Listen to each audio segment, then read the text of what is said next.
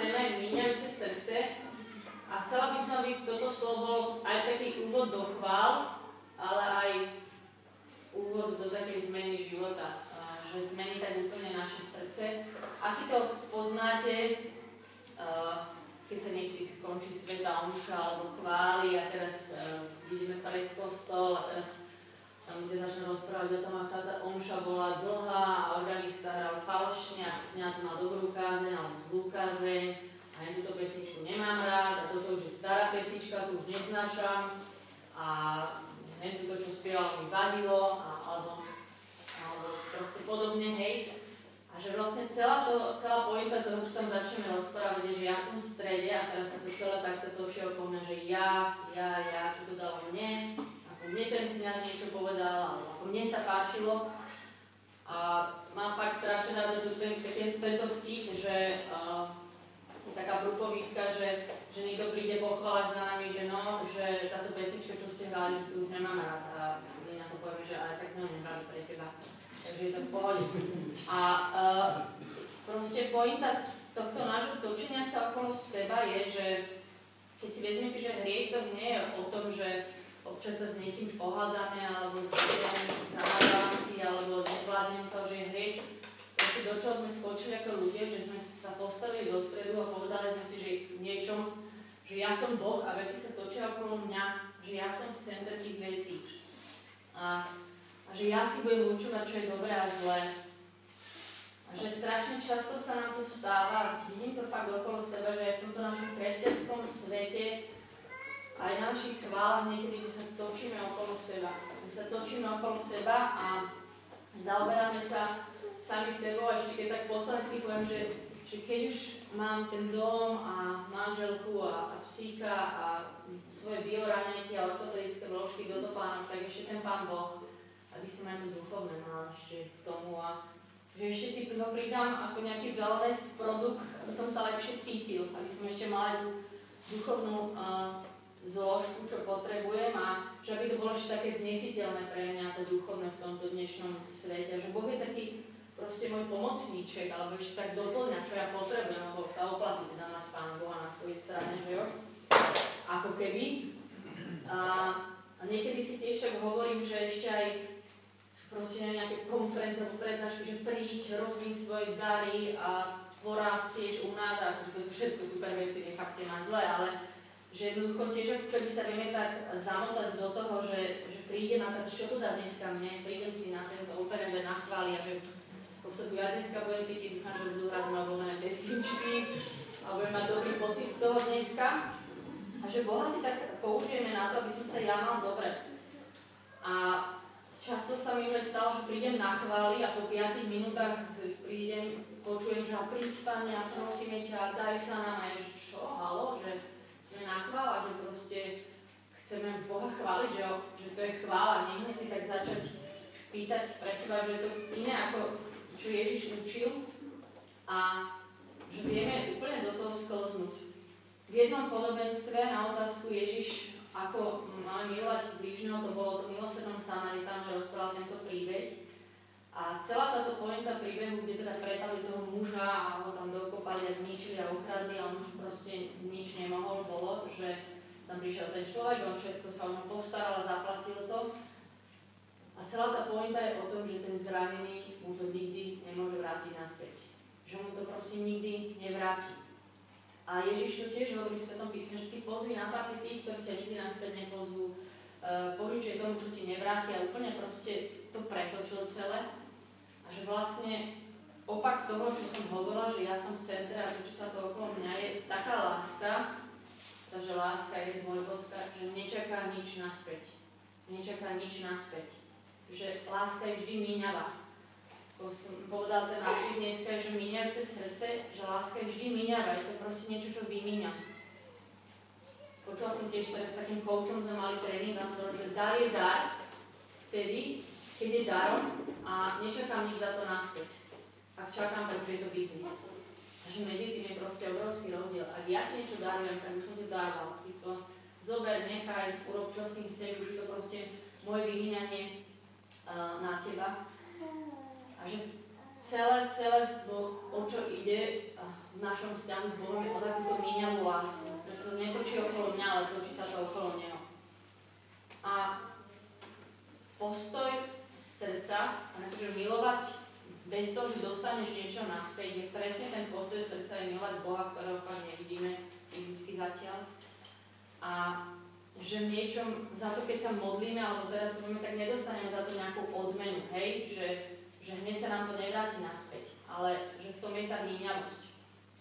A chcela by som vám dneska vysvetliť práve túto míňavosť na jednom prenádhernom príbehu zo Svetého písma. Vlastne celý čas sa budeme baviť o tomto citáte, myslím, že to Božie slovo nám to vysvetlí úplne najlepšie. Je to príbeh Marie z Betánie a je to veľmi známy príbeh o tom, ako Mária pomazala v Betánii pána Ježiša.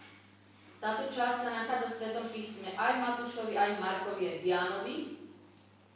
A ja to trošku tak všetko spojím dokopy, aby, aby sme tam mali to, čo potrebujeme, takže to bude taký mix uh, týchto troch častí biblických. 6 dní pred Veľkou nocou prišiel Ježiš do Betáne, kde býval Lazar, ktorého skriesil z mŕtvych. Pripravili mu tam hostinu. Marta obsluhovala a Lazar bol jedným z tých, čo s ním stolovali. Keď bol v Betánii v dome Šimona Malmocnena sedel pri stole, prišla žena s alabastrovou, s alabastrovou nádobou práve vzácna nardového oleja. Nádobu rozbila a olej mu vyliala na hlavu. Niektorí sa hnevali a hovorili si, na čo takto mrhať voňavý olej? Veď sa mohol tento olej predať za viac ako 300 denárov a tie rozdať chudobným. A osopovali sa na ňu. Hlavne Judáš, už tam ide.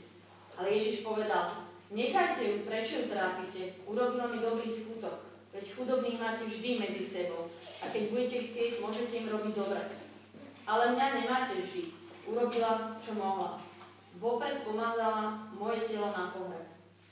Veru hovorím vám, kdekoľvek na svete sa bude ohlasovať evanielium, bude sa na jej pamiatku hovoriť aj o tom, čo urobila.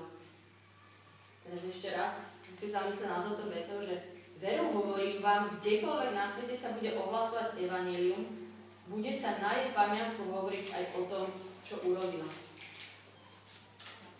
Troška, že halo, skúsme si uvedomiť, kde sa nachádzame, že sme v nejakej malej dedine v Izraeli, v nejakom malom zafarašenom dome je tam jedna žena, vyle voňavku na pána Ježiša a on o tom povie, že ešte stovky a stovky rokov sa bude o tom po celom svete hovoriť. Že vlastne tam sa nedieje nič nejaké veľkolepé, okrem toho, že tam prebehlo toto nehorázne míňanie. Čo bolo na tom také zvláštne?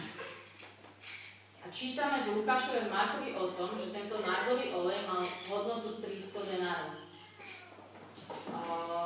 Viete, či to je veľa alebo málo? 300 denárov je to ohromne veľa, lebo inde čítame, že robotník dostal za svoju dennú prácu, to znamená celé pracoval jeden, jeden denár. To znamená, že jeden denár bola denná mzda, 300 denárov bol asi ročný hľad jedného dospelého človeka.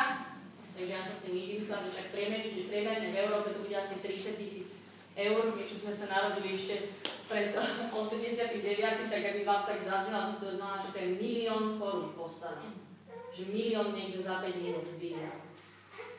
Milión, to, to je neskutočné. A teraz si poviete, že fú, že to ako asi bolo.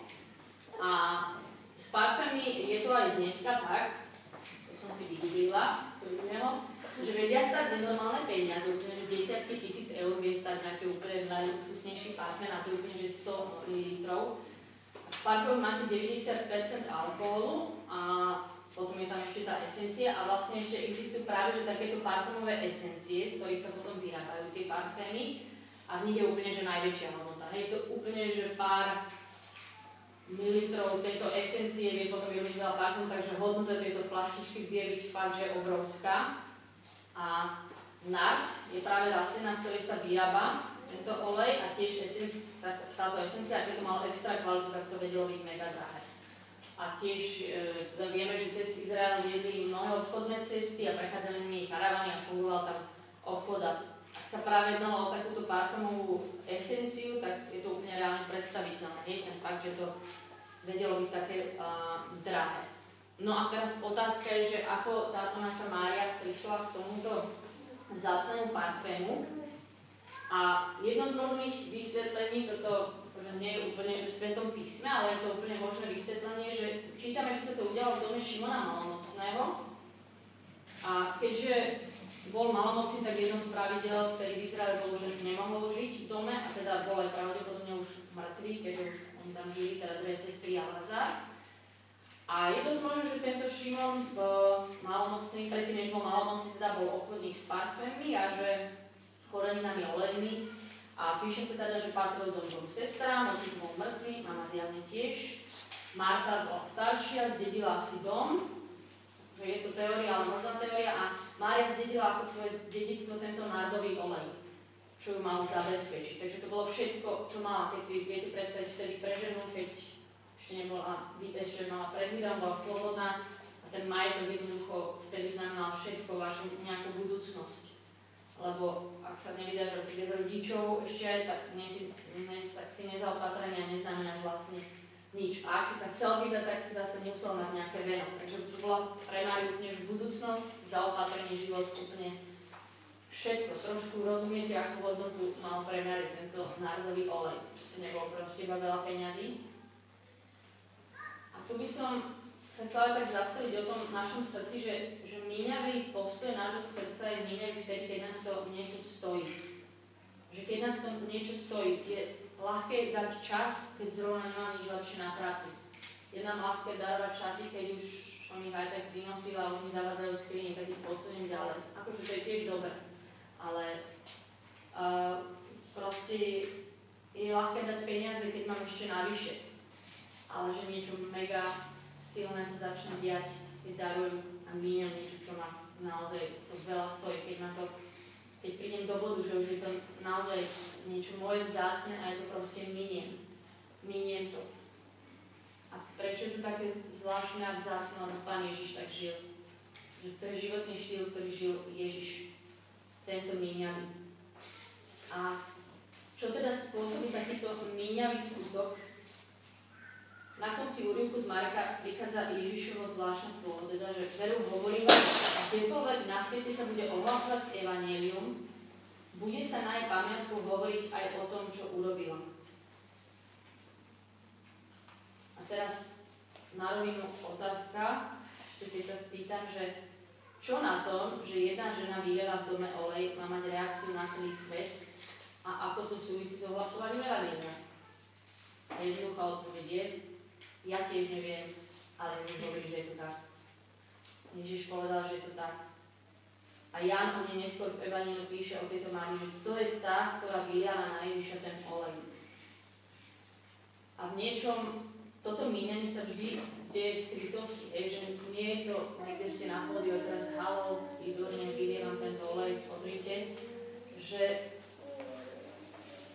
že toto je 20-ročné dievča, to robilo niekde nenápadne dome uprostred Izraela a že to bude mať celosvetový dosah a vplyv, že Donald Trump, a Rihanna a Robert Fico budú proste zabudnutí o x rokov a tento skutok a budú mŕtvi. A na tento skutok sa nezabudne, chápete, ale tento skutok bude proste vplyv o tisíc rokov. Že je to pripomienka na to, čo, čo urobila táto žena. A čo je úplne že najväčšia sila, čo by som vás chcela teraz tiež upozorniť, že, že Mária niečo poňala v tej miestnosti, čo ostatní tam nepochopili. Že ľudia to videli a oni si nepovedali, že o, to je nádherné, ako tá Mária miluje a že ako to nám vyliala.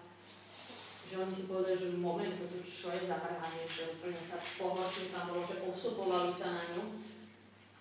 A lebo sú také dve cesty, ktoré môžeme mať. Jedna je, že máme míňavé srdce, alebo druhé že vypočítavé srdce.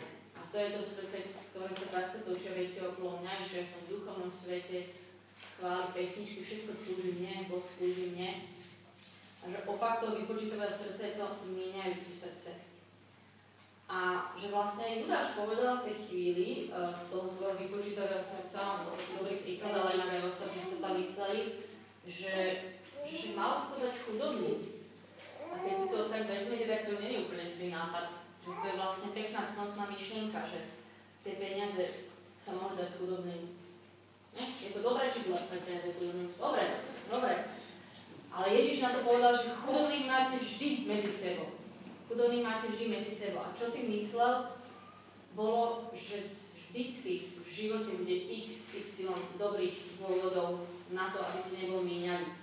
Stále budeš mať ešte nejaké iné naliehavé služby, povinnosti, stále bude príliš málo e, času, príliš veľa úloh, málo peňazí a veľa iných naliehavých potrieb.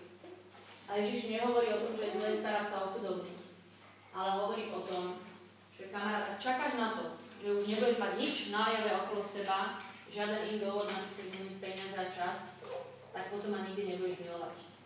Neprídeš do bodu tej minulé lásky. A zatiaľ, čo toto vypočítavé srdce teda hovorí, že o, nemáme čas, ešte toto treba urobiť, nemáme ľudí, na toto nemáme, tak to míňajúce srdce hovorí, že on je to hoden. On je to hoden. A tá pointa je, že tam sedelo 15 iných ľudí v Svetom písme čítame v tej miestnosti, ale len jedna osoba spoznala, kto to tam naozaj je. Všetci ho pokladali za milého, dobrého ktorý robí zázraky, ale nikto okrem Márie nepochopil, že on je hoden vyliať za 5 minút na 30 tisíc. A my máme k tomu tiež také sklony. Máme Ježiša v dome, máme sa dobre, postará sa o nás, pomôže nám, ale kto z nás je, máme to srdce, že pochopiť, že v tom vlastne je, že extra úplne vyliať na neho to, čo máme. Že proste je hoden úplne, že extra minavej reakcie, že on je toho hoden. A ešte možno tak zvážiť, čo my žijeme, že, že tak reálne, že jedno perfektné miesto, kde sa môžeme učiť tejto míňavosti je modlitba. Napríklad príhovorná modlitba je úplne o tom, že ty minieš niečo strašne vzácne, to je čas dneska, a modlíš sa za obrátenie ľudí v Rwande a ty myslím si, a nikto sa ti v živote za to nepoďakuje, asi ťa nezavolá prezident, že dojdete si po vyznamenanie. Alebo ty to možno aj nikdy neuvidíš, čo sa tam stalo, alebo sa modlíme za veci na Slovensku, možno sa ich nedožijeme. Alebo chválime Boha hodiny a hodiny v modlitevnom dome a my nevidíme v niečom, že že teraz mi to na teba Bože vyjali takto veľa času a, ale tak proste, lebo si toho hoden. A, a on je toho hoden. A ja som chcela teraz ešte vás pozvať do modlitby vlastne, že by sme sa chvíľku modlili s týmto Božím slovom. Ja budem čítať na taký text. Skúste si nájsť nejaké tak príjemné miesto a vlastne potom rovno prejdeme do chvál. A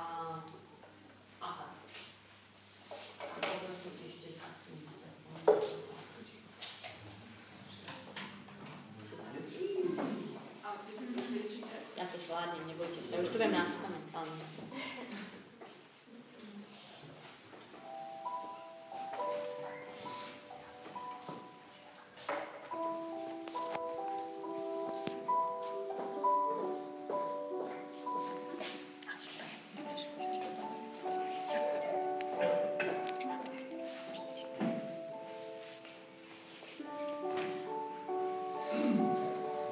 Prvý horúci deň tohto roku. V noci sa zmenil vietor a teraz vie cez Betániu príjemný teplý Vánok od Negevu.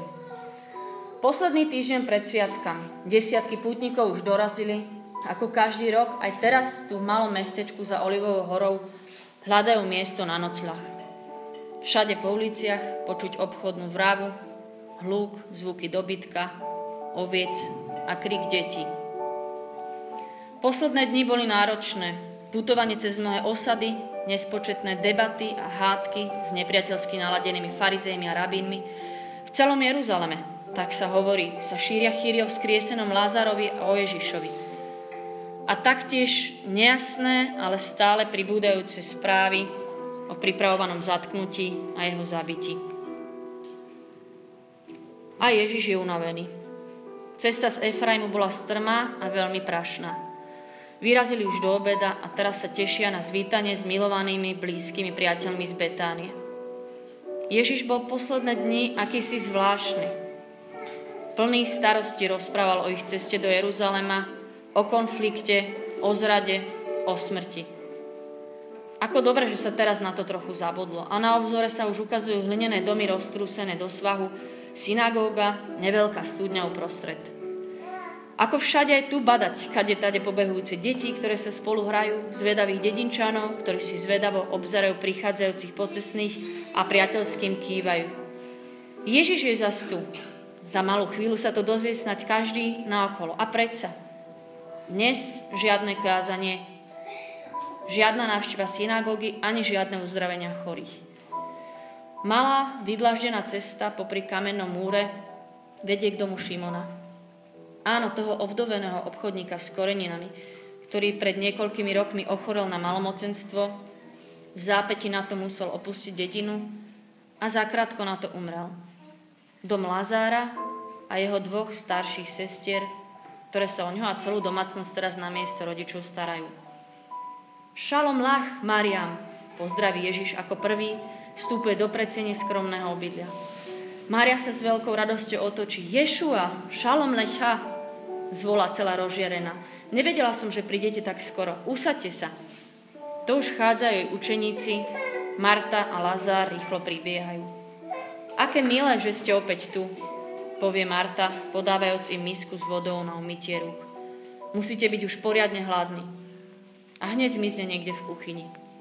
Lazar sa posadil k stolu. Je tak dobré byť zas tu, vraví Ježiš a dá si hlad vody z pohára pred sebou.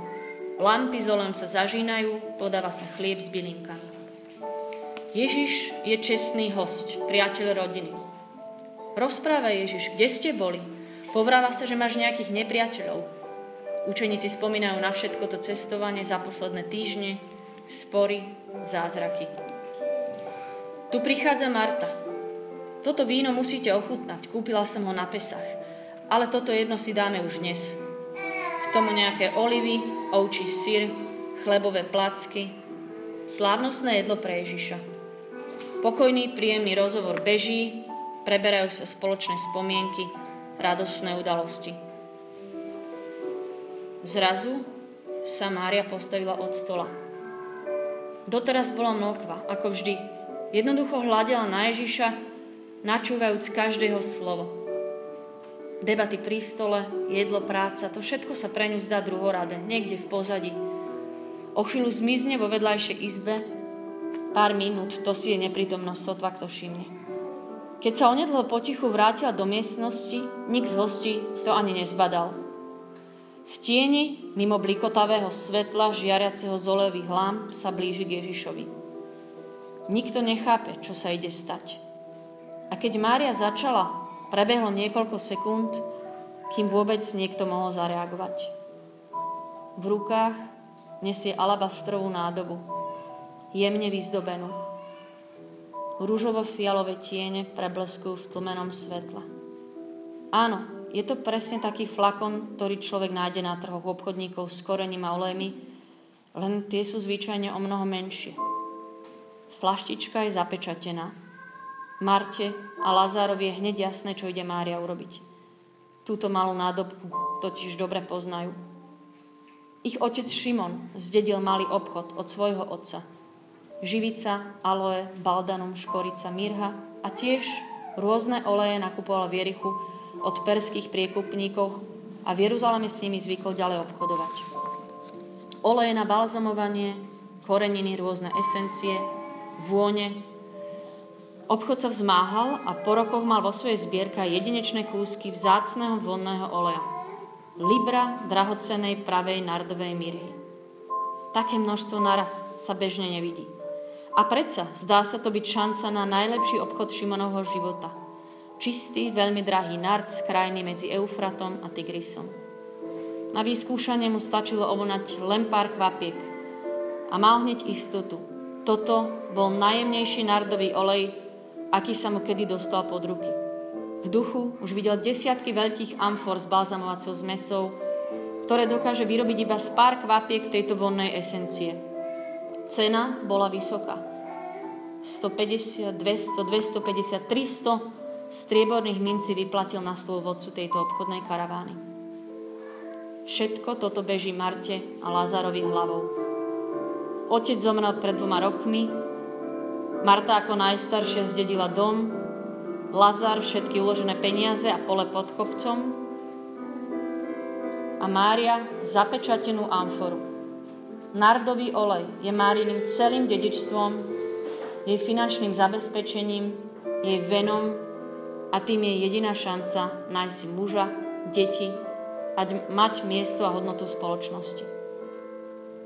A práve túto alabastrovú nádobu drží Mária v rukách. A jediným rozhodným pohybom rozbíja úzke hrdlo flakónu a začína liať jeho obsah na Ježišovu hlavu. Ten olej, z ktorého len málo starostlivo odmeraných kvapiek stačí na to, aby naplnil vôňou kráľové lôžko. A predsa. Mária neprestáva. Jemný, lesknúci sa pramienok steká z rozbitého hrdla alabastrovej nádoby. Pomaly vsakuje do Ježišových hustých vlasov, kvapka po jeho čele, vpíja sa do jeho odevu Teraz sa Mária skláňa k Ježišovým nohám. Hojne vylieva a v zápäti rozotiera voňavku svojimi dláňami po jeho nohách. Ako explózia sa šíri táto ľúbezná, príjemná vôňa a zaplavuje celú miestnosť. Sladká, orientálna, zvodná a nekonečne prenikáva, prebudzajúca tisíc spomienok, omračujúca všetky zmysly. Čo to tu robí? Odzrkadluje sa jasne napísané na tvárach hostí. Niektorí ticho o tom šepkajú. Ale to ešte nie je všetko. Mária si šikovným pohybom odopne drevenú sponu, uvoľní závoj, tmavohnedé vlasy jej padajú dole na ramená. Hlavou, celkom blízko pri Ježišových nohách, zvinie vlasy ako šátok okolo jeho nôh a začína ich utierať svojimi vlasmi. Čo to má znamenať? Vypadne z pobúreného Judáša. To je nardový olej. Hodnota celého majetku. Mohlo sa to predať za 300 denárov a rozdať chudobným. Aké nezmyselné míňanie. A ostatní sa postupne pridávajú. Áno, to bolo predsa aj dedičstvo, keby to Šimon vedel. To je naozaj prehnané. Prečo Ježiš nič nehovorí? Predstav si 300 denárov. Ale Ježiš vyzerá, ako by to všetko nepočul. Mlčky s pochopením sa pozrel na Máriu, ktorej pohľad sa neustále upiera do jeho očí. Nechajte ju, hovorí, ale viac akoby pre Máriu, ako pre ostatných. Nech to zachová na deň môjho pohrebu, veď chudobných máte stále medzi sebou, ale mňa nemáte vždy. Veru hovorím vám, kdekoľvek na svete sa bude ohlasovať toto evanielium, bude sa na jej pamiatku hovoriť aj o tom, čo urobila. o pár dní neskôr. Ježišové rúcho a vlasy už nie sú čisté. Je deň pred paschou. Keď na jeho hlavu dopadajú prvé rany, v jeho hustých vlnitých vlasoch sa drží vôňa Márinho voňavého nardového oleja. Jeho čelo, aj keď sa doň zabodávajú dlhé osne trňovej koruny, sa akoby ešte stále leskne olejom. A keď z jeho dobitého tela strhli odev, jeho plášť voňal mirhou tak, ako to bolo prislúbené v žalme 45. Keď boli prebodnuté klincom jeho nohy, spomínali si na dotyk jej vlasov. Do poslednej chvíle bolo cítiť z jeho kože vôňu nardového oleja. Mária pomazala telo na pohreb. Urobila mi dobrý skutok. Nikdy sa jej to nezabudne.